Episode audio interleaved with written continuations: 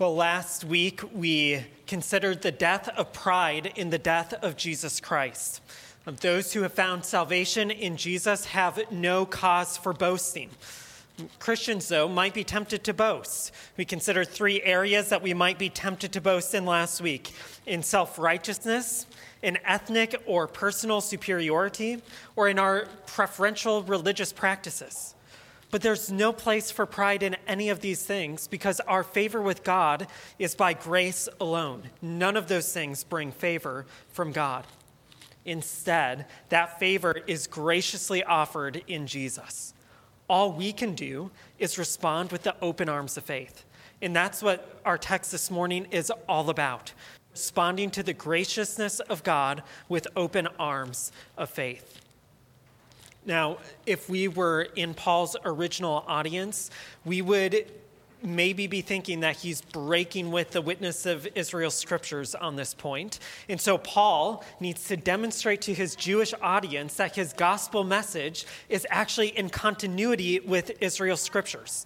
So he's going to do this by identifying both Abraham and David as examples of faith based reconciliation with God.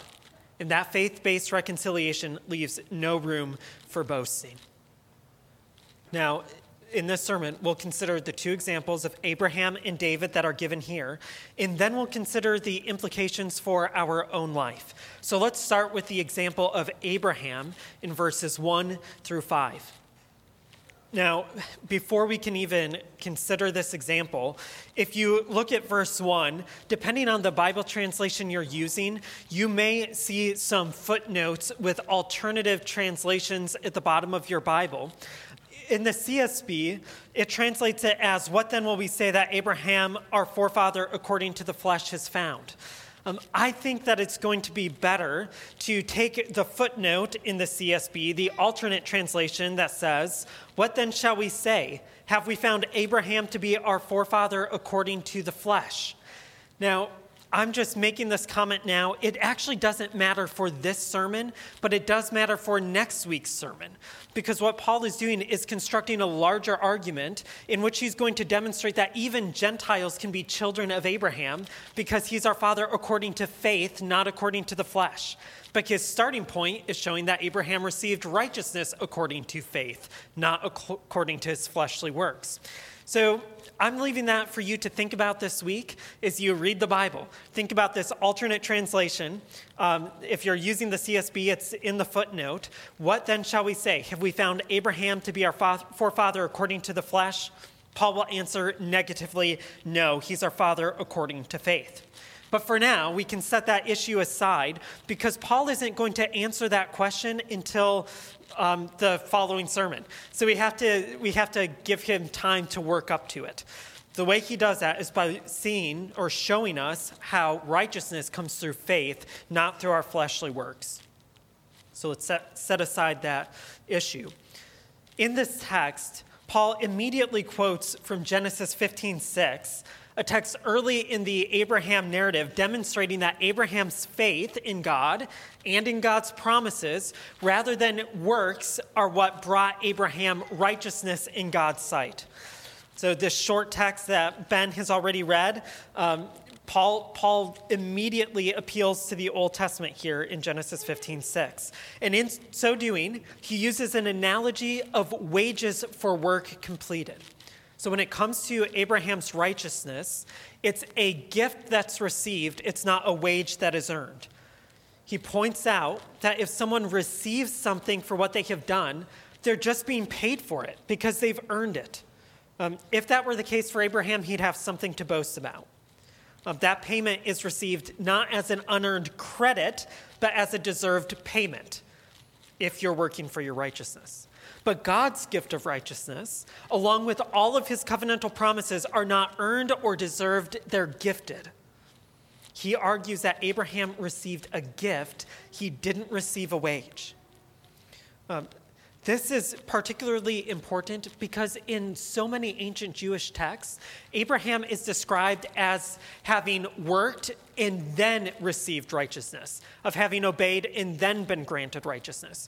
So, in the traditional teaching of Paul's day, everyone would look at Abraham as a prime example of someone who did what was right and then received the payment of righteousness. But Paul is saying prior to Abraham doing anything, only on the basis of his faith was Abraham credited as righteousness. He uses this metaphor of a financial transaction to get the point across.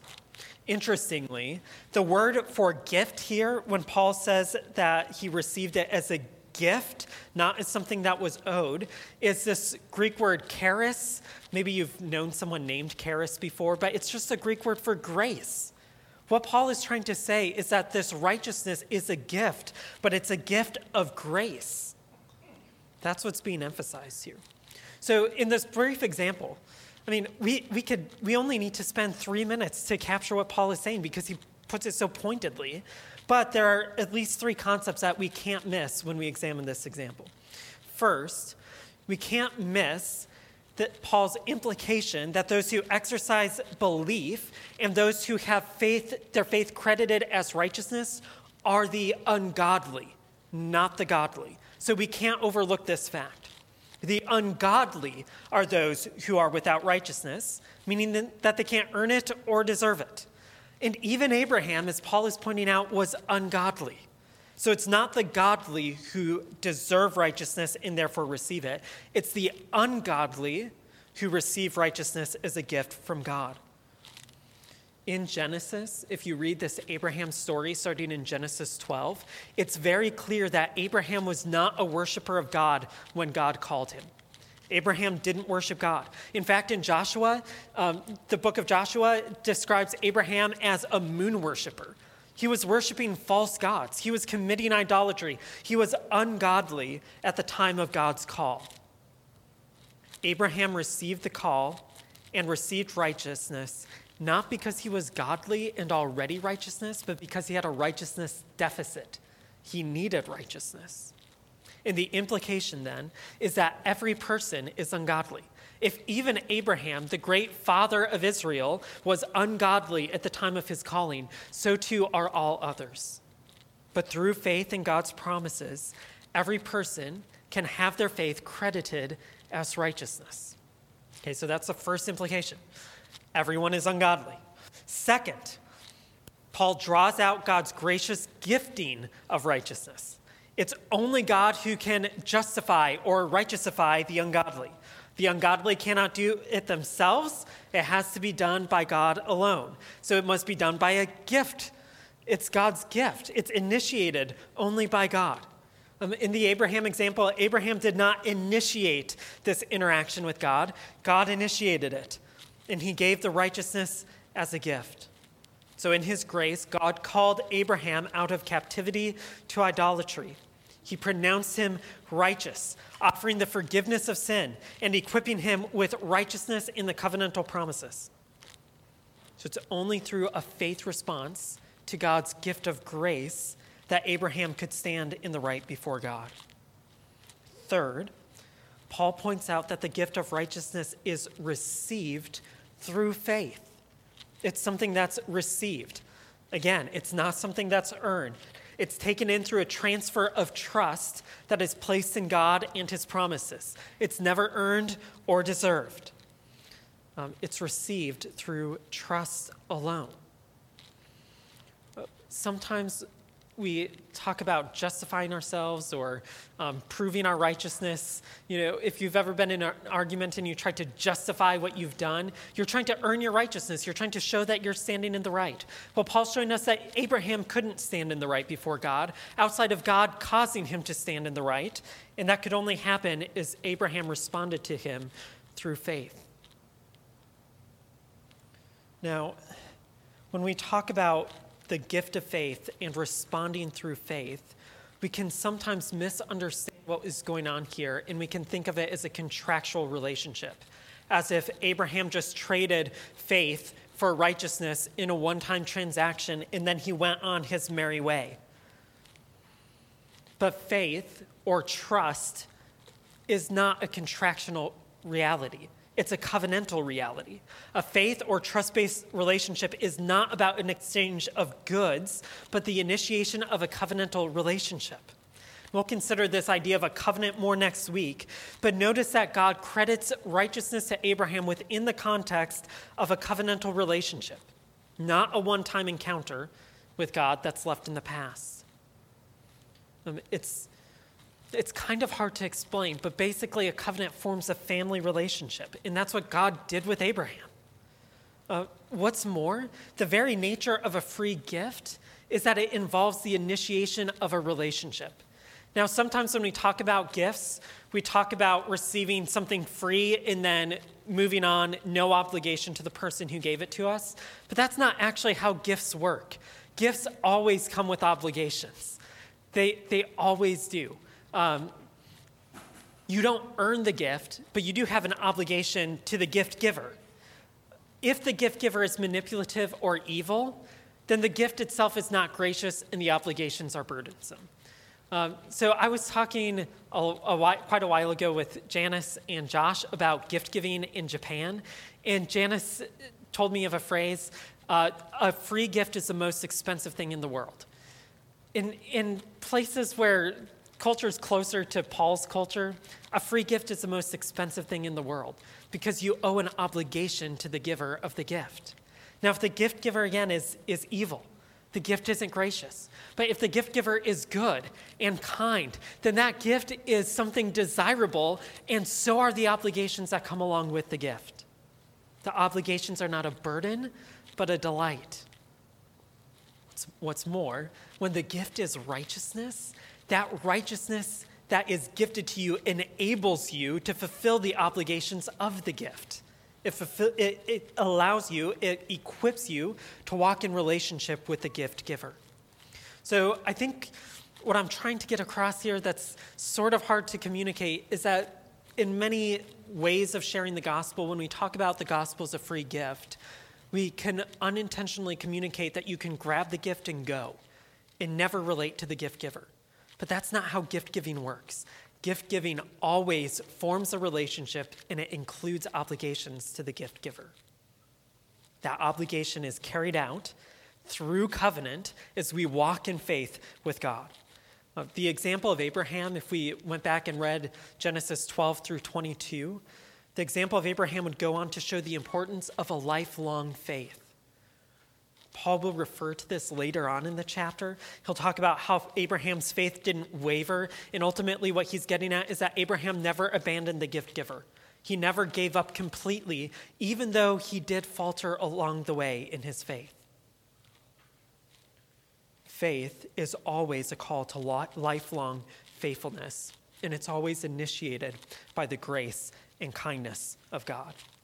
So, first, we have the example of Abraham and we need to take away from it that we're all ungodly, that righteousness is a gift of grace, and that grace obligates us to a life of faithfulness to the gift giver. Second, Paul gives us the example of David. Now, Paul is basically repeating himself here just with a different figure. He says that David speaks of the same things. Um, so, in the first example, he appeals to Abraham, the greatest patriarch of Israel, and now he appeals to David, the greatest king of Israel, to show that righteousness is a gift of grace in both situations. Um, in this case, he doesn't quote the verse first and give the explanation. He gives an explanation and then quotes the verse. And what he's trying to do here is to tie together the blessing that David experienced with the blessings promised to Abraham. So in the Abraham narrative, God promised Abraham great blessing. One of those great blessings we'll come to see in the David example is the forgiveness of sins. The heart of the blessing to Abraham is experienced here by David, and it's to be credited righteous apart from works. Um, David is considered a, Israel's greatest king, and rightly so. But David also committed a lot of sin. Uh, if you read the Old Testament, David was not an upstanding guy in every regard. He sinned deeply. Um, but David didn't hide his sins in the end. And that's what allows us to look to him as a really good example here. He didn't hide his sins from God. Instead, he repented, he confessed his sin, and he received forgiveness from God. Uh, one of David's m- most well known confessions of sin is in Psalm 51, but there's another confession of sin in Psalm 32, and that's what Paul is drawing from here. At the start of that psalm, David acknowledges that the way to find blessing in the midst of your sin is not to hide it, but to appeal to God to cover it, to atone for it, to appeal to God to forgive it. Unfortunately, in our CSB translation of this psalm, the word credited is lost in verse 8, so I'll just give you a, a, different translation. Blessed is the person who the Lord will never credit with sin. So, the opposite side of being credited with righteousness is not being credited with sin. And that's what's in view here. Now, although Paul only quotes the first two verses of this psalm, it's reasonable for him to expect his readers to know the whole thing and to read the rest of it. And in the remaining portion of Psalm 32, David speaks of the burden of captivity to sin and the pervasive guilt that he experienced prior to returning to the Lord. These are the same things that Paul has already described in Romans 1 through 3. But then David calls his readers to immediately confess their sin to God instead of holding on to it. He speaks of the many pains that come to the wicked, but he explains that the one who trusts the Lord will have God's faithful love surrounding him. And he concludes the whole psalm with this relevant phrase Be glad in the Lord and rejoice, you righteous ones. Those who confess their sin to the Lord are credited not as sinners, but as righteous. And for that reason, they can be glad in the Lord and rejoice. Now, Paul has cleverly woven together his argument to address the concerns that his original audience would have had. His primary question that, they, that he was trying to answer is Do Jews get to fully participate in the blessings of the Abrahamic covenant? And the answer to that is yes. But further, the question is what about Gentiles? What about non Jews? Do they get the full blessings of the Abrahamic covenant as well? And Paul is showing here that they receive the full blessing of forgiveness of sin, not by their flesh connection to Abraham, because they aren't fleshly descendants of Abraham, but because of their faith connection to Abraham. Now, next week, we'll consider the fact that the rest of the Abrahamic blessings are offered to them as well. But here, what's primarily in view is that the blessing of forgiveness of sin and righteousness that was originally gifted to Abraham is now available for all people and ultimately, Paul will show us that it's available through Jesus Christ alone. So, again, this is a really short example, but there's one key idea that I don't want you to miss from the Davidic example. That is that confession of sin and um, expression of faith in God is not a one time event, but it's a way of life. So we talk often about the gospel being for all of life. This is one of the ways that the gospel is for all of life. That whenever we confess our sin, that God is faithful and just to forgive us our sin and to cleanse us from all our unrighteousness. And we must do this as a regular practice in our life, not just at the moment of conversion, but whenever we stray from the Lord and falter in our faith and walk into sin. The Christian life is not about a one time prayer of confession. It's not about one moment of conversion, but hundreds of moments of conversions throughout our life when we recognize that we have turned away from faithfulness to God. Then we return to Him as we confess, repent, and are assured of forgiveness of sin in Him, the Blessed One. So the gospel is not just about an initial relationship with God, but an ongoing relationship of God marked by repentance and faith. Third, the application for us. So we've seen the example of David and the example of Abraham, but then Paul transitions from these examples to point out the application of all of these things being written down for us. Now, the for us, obviously, originally, is for Paul's readers, the church in Rome. but we share in the same communion as these early Christians, with the result that the us in Romans includes us at Resurrection Church. So when you read in verse 23 that these things were written down for us, that's for us in this room, not just for the Roman church, but for all of the communion of the saints. That's what we just confessed in the Apostles' Creed a few moments ago. In verse 23, Paul concludes by noting the phrase, it was credited to him, was not written for Abraham alone, but also for us. He goes on to explain that righteousness will be credited to us who believe in him who raised Jesus our Lord from the dead. He was delivered up for our trespasses and raised for our justifications. It's in these closing statements that give us direction for how we ought to respond to the examples of Abraham and David, and how we ought to receive the truth about the blessing of righteousness and forgiveness of sin that comes through faith. So I want to give you four of them here. First, the communion of saints. We should consider the community aspect of the gift of righteousness.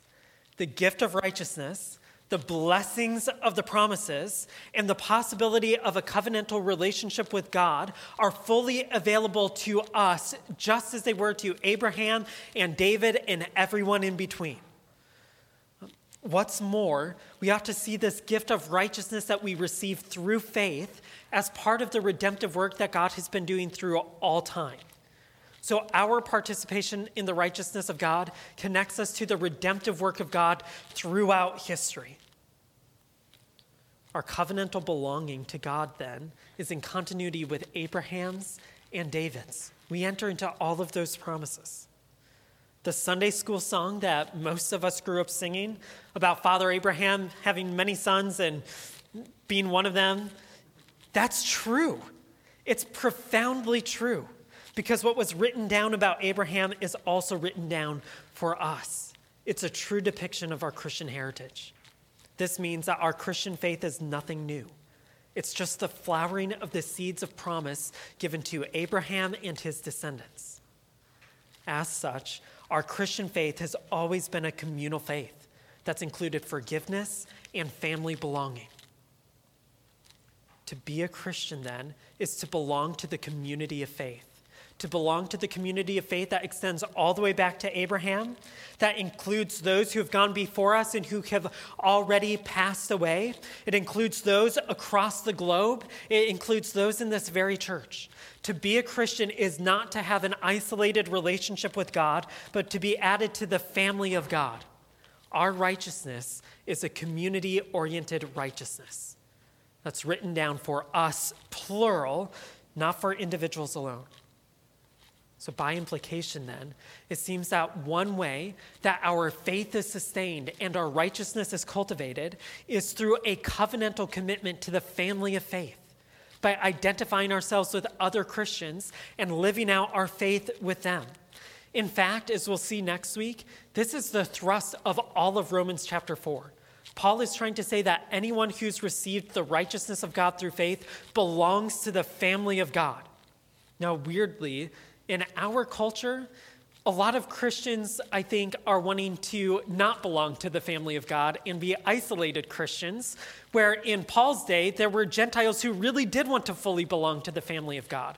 So we're dealing with separate issues. Paul's trying to convince them yes, you really do belong here. You're welcome here. I'm trying to convince you, you must belong with other Christians. Your Christianity cannot be taken in isolation. It's very strange that we have the very opposite problem that Paul's readers did, but his truth works in both directions. To be a Christian is to belong to the larger family of God, living and dead, local and global. You cannot be a Christian in isolation. You cannot be a Lone Ranger Christian. One of the most immediate ways that we deal with this is by connecting with a local church, but not just on Sundays it's, it's very important to connect with the local church on Sundays, but to integrate all of your life into the community of faith. So I want to encourage you, whether you're a member here or not, to connect more deeply with the family of God represented by Resurrection Church, not just on Sundays, but Sunday through Saturday. It's also important for us to remember as a local church that we are not the only true Christians, that there are true and faithful Christians elsewhere in our city and the South Metro and our state and our country and the world. And when we gather, we must avoid thinking that we have everything right, that we're the true expression of the body of Christ. We're one member of the body of Christ. We're one piece, one part, one expression of it. So we ought to work hard to cultivate relationships with other Christians and other churches. One of the ways that we do this is that we pray for other churches on Sundays. In fact, we prayed for Westview Church this morning, and we should keep considering how we ought to partner with them as they're going through this very difficult time with this life changing injury to Brett's daughter. Um, one of the ways that our church is going to do this is you guys are going to, whether you know it or not, maybe you're hearing it now for the first time, you're going to allow me to preach at their church on September 3rd so Brett can have a weekend off. Um, we hopefully will give them a financial gift. We need to connect with other Christians, recognizing that we aren't the only instantiation of the body of Christ. Instead, we're just part of it. And as we do so, as we share in that communion together with saints past, present, and future, I believe that our righteousness will be more deeply cultivated and our faith will be strengthened as we walk in covenantal relationship with God. Second, we need to consider our need for grace. We must always be reminded of our need for grace and our need for God's righteousness. We need to be gifted righteousness because, left to our own dispositions, we could never attain it. We could never conjure it up. We could never earn it or deserve it because we're sinners. We're the kind of people who trespass against God instead of aligning ourselves with Him. For that reason, we need God's grace. We're captive to sin. We're complicit in it and guilty before God. So it's only by His grace that we can be declared pardoned, and it's only by His grace that we can have a restoration of glory.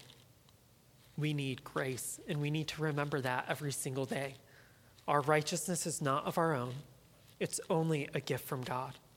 But God's grace is greater than our sin, and in His grace, He faithfully offers the gift of righteousness to the ungodly. So, for all of us here, um, we need to think of ourselves rightly. We need to think of ourselves as we ought. If you are with us and you have never recognized that you are ungodly before God and that the only solution to your ungodliness is the gift of righteousness offered through Jesus, then the way to respond to this text is to confess your standing as ungodly before God and open your arms in faith to receive righteousness from Him alone. Third, we need to recognize the gift of Jesus we need to consider the means by which God secured righteousness for us. The causative means by which righteousness is secured is the life and death of Jesus. He was offered up for our trespasses, and he was raised for our justification.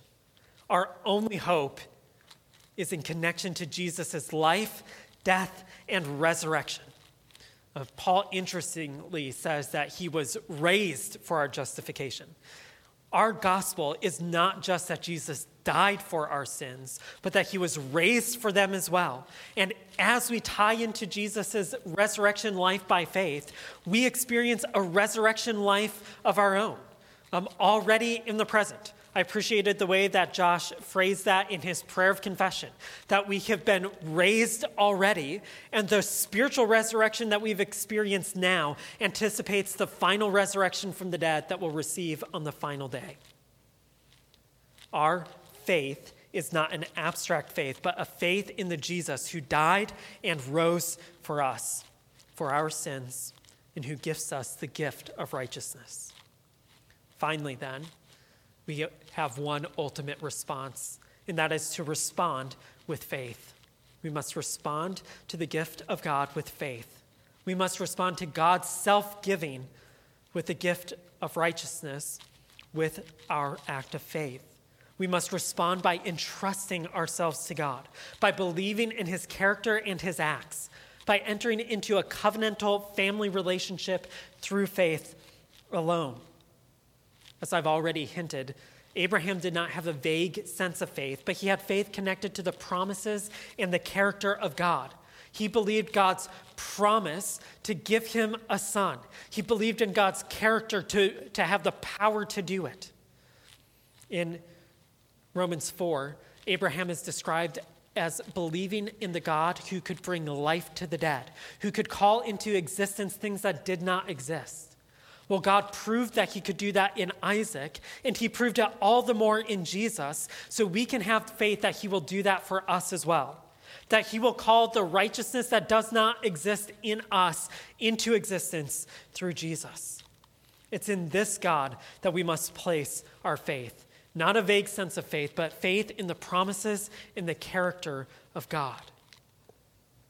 But even as we ought to respond in faith, we recognize that our faith is never perfect. Our faith is always incomplete, it's weak. And ultimately, God doesn't require a perfect faith, as we see from the example of Abraham. Even still, the basic orientation of faith is demanded.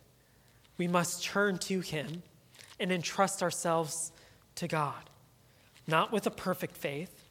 We know that it's not needed to be perfect, or else the ongoing gift of forgiveness isn't needed. The very example of David shows us that faith and obedience are never perfect for God's people. That's why we need ongoing forgiveness. But faith is demanded. We must turn to Him and entrust ourselves to God alone.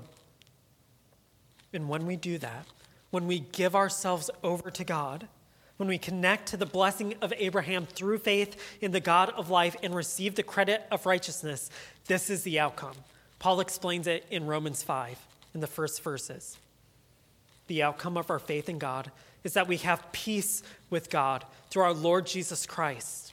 We have also obtained access through him by faith into this grace in which we stand, and we boast in the hope of the glory of God.